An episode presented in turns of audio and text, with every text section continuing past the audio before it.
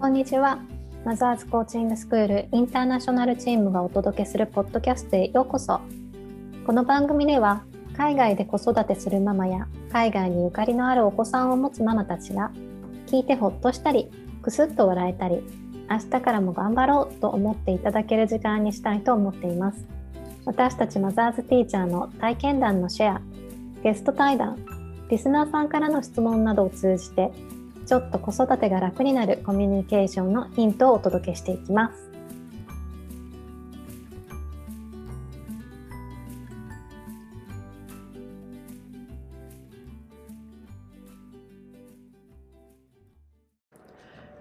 少し言い忘れたことを先にお話しさせていただきます。お母さんが直感力を持っているメリットっていうのをあのこの後の話の中であまり出てきていないので今私が考えるメリットをお伝えさせていただきます、えー、お母さんが直感力を持っているメリットは瞬時に感じることができるっていうことだと思います。で子育てしていると日々の生活の中でイレギュラーなことあとは自分のことばっかり考えられ考えているだけではダメなことなどがたくさん起こります。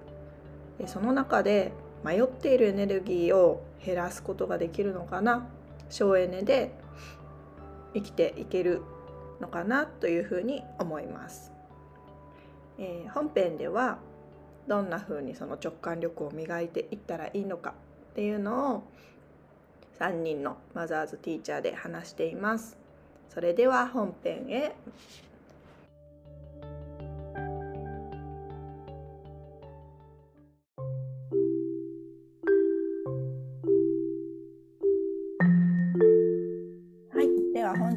ポッドキャスト3人でお送りします。じゃあまずは自己紹介から。えー、私はフランスで活動しています。諸岡かなです。子供が3人、3歳、6歳、8歳の女の子を育てています。よろしくお願いします。じゃあ香里さんお願いします。はい。えっ、ー、と私はロックと香りです。オーストラリアのメルボルンに住んでいます。えっ、と子供はですね8歳、もうすぐ9歳になる男の子がいます。よろしくお願いします。お願いします。じゃあゆきさんお願いします。はい、えっと、シンガポールに住んでいる岡田ゆきです。よろしくお願いします。子供は、えっと、2人の姉妹で3歳と9歳になる子供がいます。お願いします。お願いします。で、えっと、今日のテーマがお母さんの直感力の磨き方っていうのを挙げさせてもらいました。で、えっと、このテーマを聞いてあのゆきさんが気になるってあの言ってくれたのでちょっとその気になった理由先に聞きたいなと思うんですけどいいですか？それこそまさに直感なんですけど なんか直感的になんかすごいいいワードだなと思って気になったんですけど、まあ、なんであの気になったかっていうのをよくよく考えるとやっぱその人とコミュニケーション会話している中で1から10まで喋ら思ってることを伝えないじゃないですか。みんななんか本当はこう思ってるけどなんか意図的に反対のこと言ったりとかだいぶはしょって言ったりとか。結局そういうのをなんかあい汲み取ってどれだけ汲み取れるかっていうところが結構会話なのかなと思ってて、まあ、それもなんか直感に直感力に近いものがあるのかなと思ってたんですけどそれがその友達同士とかあの大人同士だけじゃなくてお母さんと子供の中の関係でもあ確かにあるなと思ってなんかちょっと興味を持ちました。子供との会話の中でなんか直感力が必要だなって思う場面があるってことですかね。うんなんか今までそんな意識してなかったですけどそのタイトルを聞いたらあ、まあ、確かになんかもやっとした顔をして例えば静かにいつもより静かな時とかあなんかあったな何も言ってないけど本人は何かあったなって思うのもなんか直感力の一つかなって私は解釈しましたけどえなんか他にどういう直感力があるのかも知りたいなと思いました。うん、確かにありがとうございます。そうこのテーマ出したの私なんですけどそれを香里さんにちょっと一緒に話しませんかっていうふうに言ったんですけどの私もこの直感力っていう言葉にすごいこう反応してた時期がありましてでちょうどその時に香織さんがあのやっている講座あのマザーズコーチングとは別の講座で、えー、クリエイティブ・ライフ・セラピーっていうのがあるんですけどそれに参加したことがあってでなんかその時香織さん覚えてるかな？私直感力って何ですか？って質問したことがあるんですけど、うん、なんかねそう。初めて会った時の印象あのコーチングを受けてくださった時の印象も、をあの覚えてるんですけどちょっと重たい感じはしてましたかなさんその時に。なんか悩んでる迷ってるみたいなところが多くてそうだから直感で動くのもなんかこう自分の感覚というよりはいろいろ頭で考えて重たくなってるなっていうような感じがしてたのでだからそのクリエイティブライフセラピーを受けてくださった時もよ、ままだ多分わからないのかわからないだろうなと思って私の方もわその受けてくださった方でも本当にわからない講座なのではっきり言ってなかなか難しいというかあの人にはそれぞれのきっと段階があるんですけど、うん、ゆきさんの印象は私の中ではゆきさんはすごい直感派ですよね。かなさんから見てもこうパッと思いついたことを行動に移すとか。うん。そうあのなんかこう軽い軽さが感じられますよね。うん。なんかそういう方、うん、なんかそういう方ってもその自分の直感を信じてというかその感覚だったりとかを信じて動ける人なんだろうなっていうのは私の感じる中ではあります。わ、うん、かる。そのうん、ゆきさん軽いなって あのすごいか悪い意味じゃないよ。悪い意味じゃなくて。悪い意味じゃみたいなそう。軽いなってすごい思う。その行動力がね一歩目が早いっていう感じはします、でもそう一歩目が早すぎてだからいつも悩むんですよ、うん、あれ？この一歩踏み出してよかったみたいなそうですそうです。もうちょっと他のなんか一歩があったんじゃないの？でももう踏み出しちゃったから行くしかないのか？みたいなので、はい、よく悩みます。とか直感力ってコミュニケーションだけじゃないんですね。行動自体の直感力もあるってことかちょっとなんか勝手にこう絞って理解し解釈してました、あ私の中では結構、その受けた時も直感力があればもっと軽身軽に生きれていろんなことにチャレンジできるじゃないかっていうすっごい期待をして そのクリエイティブライフセラピーを受けたきっかけもそこなんですけど、うん、なんかその受けてまあさっき香織さん言ったように一回じゃこうストンと落ちては来なかったんですけどよくちょくちょく思い出すことがあってであのなんか最近気づいたのは直感力ってなんかこう例えばクリエイティブライフセラピーで絵を描くんですけどとリスナーの方は見えないんですけどゆきさんに。なんかこういうふうに手に手をこう自分の手を模写してでこの手にからどんなものが出てそうみたいなのを私の時にやってくださったんですね。私が参加した時に。これとかをかなんかこうクリエイティブライフセラピー終わった後もたまに書きたくなったりとかして。ででそう。でなんかこの直感で書いていいですよみたいなの。で多分うまく書こうとか思ってる時点で直感は働いてないんだっていうことに最近、うん、うん、気づき始めた。それの 気づき始めたきっかけが本当にこのセラピーだったっていう感じで。でこの今日のテーマ「お母さんの直感力」なんですけど母さんの直感力ももしかしたらうまくやろうってしてると働かないんじゃないかっていうのが今の私のかこうちょっと思ってることなんですけど香織さんどんなどう思います？ちょっと私の感想から そうですねうん、でもゆきさんがおっしゃってくださったようにそのコミュニケーションの上での直感力って絶対あると思うんですよ。例えば本当に子供が病気っぽいなっていうのってなんかあれ今日なんかおかしいなみたいなのってお母さんにしかわからない時とかってもありますよね。そういうのも別に言葉でお腹が痛いとか頭が痛いとか言ってるわけじゃないしなんとなくのそのいつもと違う感じっていうのをどこからか感じ取っているわけですけどそれは言葉じゃなくて態度非言語の部分にを含まれているものだったりとか本当にその発してるエネルギーみたいな今日はちょっと落ち込んでるなとかそういうものだったりとかっていうところに敏感に反応できないとあれっていうふうには思えないって思うんですよね。でもやっぱお父さんお父さんよりはお母さんの方が一緒に過ごしてる時間の方が長かったりすることが多分多いと思うので一般的に。だからお母さんの方がお子さんに関しては直感力が働くっていうことっていうのはあるのかなっていうのは思ってますけど。お母さんっていう立場ってなんかよく子供を日々見てる観察っていうの、うん、観察してるからこそのそういうこうあれ？なんかいつもと違うみたいなのがあるのかなっていうのはちょっとあって例えばなんかこの勉強絶対させなきゃとかを思ってやらせてるんじゃなくて日々こうば じーってこうなんだろうじっとも見てないけどなんとなくこうふわって子供を見ていてでああの子は本読むのが好きだなとかなんこういう時にこういう行動するんだってなんとなくこう感じててそういうなんかこう日々の観察が積み重なってでなんかこう何かがあった時にピンみたいなあなんか変かもとか 思えるのかなってちょっと。多分他の人よりそんなこうこうめっちゃ注力してみるタイプではないですけど、まあ、やっぱり旦那よりは気づけるし、かなとは思いますよね。うん、だから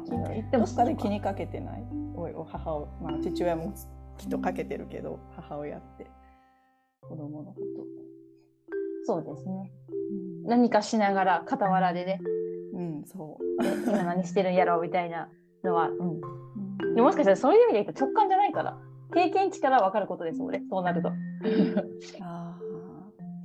うん、でも経験値を積むことによって直感が磨かれるっていうのは絶対あると思うんですよね。その私がそのクリエイティブライフセラピーの中でやってるその直感力を磨く方法っていうのはどちらかというとその今まで思考ばっかりに偏って、ね、そのかなさんもおっしゃってくださったんですけど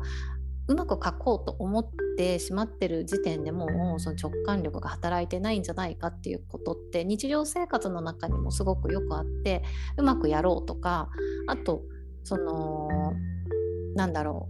う家族の中で自分を犠牲にして他の人のために一生懸命頑張りすぎて自分が本当に好きなことっていうのをこうやってないとかなんか本当はこう今日はこのご飯メニューこのご飯が食べたいんだけど子供がこっちがいいって言ったからこっちにしちゃったとかそういうものを積み重ねていくうちに自分自身のその本当の気持ちが分からなくなったりっていうところを、うん、でやっぱり頭でっかちになってしまって本当に自分がどういうところで感じているのか感情を感じているのかっていうのが分からなくなってくるんじゃないかなって私の経験の中から思って作った講座なんですけどそれをその直感につながるなっていうのはその五感ですよね。センス。なんか、まあ、直感って、まあ、なシックスセンスとかってこ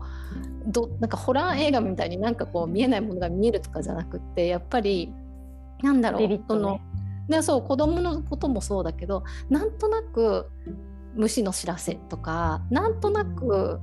ざわつくとか胸騒ぎとかそのなんとなくの部分を拾えるか拾えないかだと思っていてどうぞどうぞ。そうなるなんか割と論理的な人ほど直感力が鈍い可能性が高い、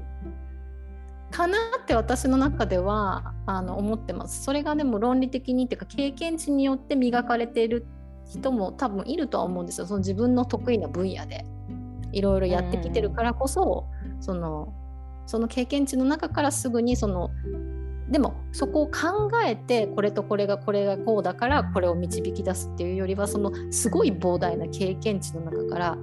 多分これっていうのをすっごい一瞬で導いてその行動だったり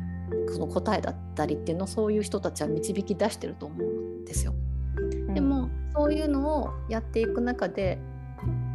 やっぱりその頭だけで感じるものじゃなくて直感ってその思考が生まれる前思考が本当に2秒とかでこう何かもう出来事があって感情が動いてその後思考が生まれるんですけど感情の前の直感なんですよねだから本当に0.02秒とかその辺で感じるものなので頭で考え始めた時点でも直感は逃しちゃってるんですよ。なのでその部分をどれだけなんかこう違和感ですよね。自分の中であれおかしいなとかなんかざわつくなとかなんかこれ好きじゃないなとかこれ好きだなでもどっちでもいいんですけどそういうなんとなくっていう感覚をつかめるようになるかどうかっていうところっていうのはあえて意識していかないと普段のその自分を犠牲にしているような生活特にお母さんだと子供のため家族のためみたいな感じでいろいろこうねこれが良かれと思ってやってるみたいなことって頭でやってることが多いと思うので忘れていってしまうんじゃないかなっていうふうに思うんですよね。さっき香織さんが言ったのと近いっていうかほぼ一緒って思ったのがあの3年 C 組ババタ先生の34話34弦かすごい覚えてるんだ。いやいや なんかいや同じそう今日のテーマを考えていてなんかババター先生同じような直感の話してたなと思ってて。でそこでね言ってたのがあの、まあ、そこでは学習子供がこうなぜ学校で学ぶのかみたいなテーマでババター先生を話してるんだけど、まあ、学校は知性を磨く場で、まあ、知性っていうのはこう精神働きがうんたらかんたらって言ってるんですけどでそこで五感を研ぎ澄ませていくっていうことがなんか行動とかこう学んだことを行動して経験していく中でこう感覚っていうのが身についてでさらにこう第6巻とか第7巻とかそういうこう感じるっていうところまでいけるんだみたいな話をしていてなんかあ直感ってそうなんかもう自分あ直感って基本多分子供とか私たちも自分の中にあるものなんもともとあるものなんでしょうけどその他のいろんななんか日々あの目で見たりとか耳で聞いたりとか触ったりとかそういう五感にこう意識向けていくとなんか 上がっていくのかなっていうのもちょっと思っている。経験が大事ってことかな。うん経験もなんだけどやっぱり感じることをおろそかにしないっていうことかな。うん、なんか何かをやるのでも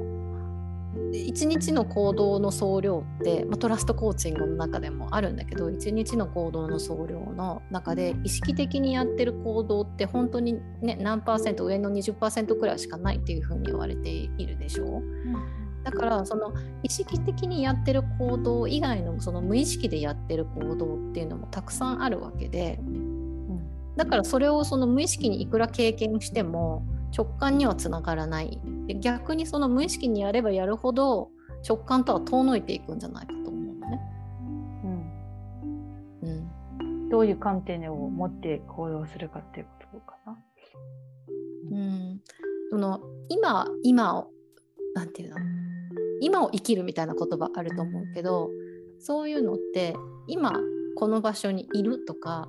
今この場所のこうあるものを感じることって意識しないとなかなかできないことじゃない？やっぱ普通の普段の生活の中だとご飯何作ろうかなとか子供のお迎え何時やなとかそういうこう思考が常に働いてるじゃない？お母さんとか特に忙しいからあ次今日これやらなきゃみたいなこう思考が多分すごく多いしそれでもうパターン化して自動的にやってることとかも多いと思うけどやっぱりその私が感じる直感力の磨き方っていうのはどれだけ今のその自分の感覚にフォーカスできるかっていうことだったり今本当はやりたくないのに例えばね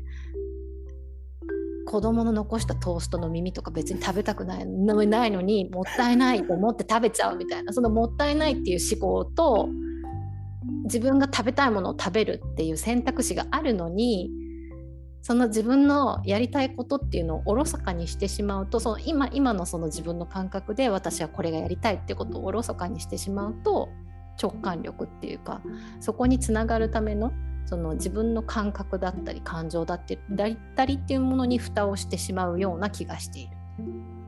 うん、だから飲みたくもないのに冷たいコーヒー飲んだりとかねもったいないって言ってそういうのってお母さんだとよくあるじゃないきっと。もう子供のことでバタバタしてて。あなんか電子レンジでチンしたコーヒーなんか美味しくないのにでもなんかもう入れちゃったからもうチンして飲もうみたいな感じだったりとか。でもそれって自分の感覚とかそのを大切にしてるかっていうとそうじゃないかなって思うからそういう小さいなんか本当はやりたくないんだけどやってるような日々の出来事とかをやめていくっていうだけでもお母さんの場合特にその自分の方にエネルギーとか時間を使うっていうのをそんなたくさん使えっていうわけじゃなくってほんの本当にそういうちょっとのことでも使い始めるとより何て言うのかな。自分の今を生きている感覚みたいなのところから直感力っていうのはまた戻ってくるっていうふうに感じている。うん、なんかマザーこの直感力に考えてたらマザーズのあのハピネスチャートが出てきててあの発想として。なんでかっていうと直感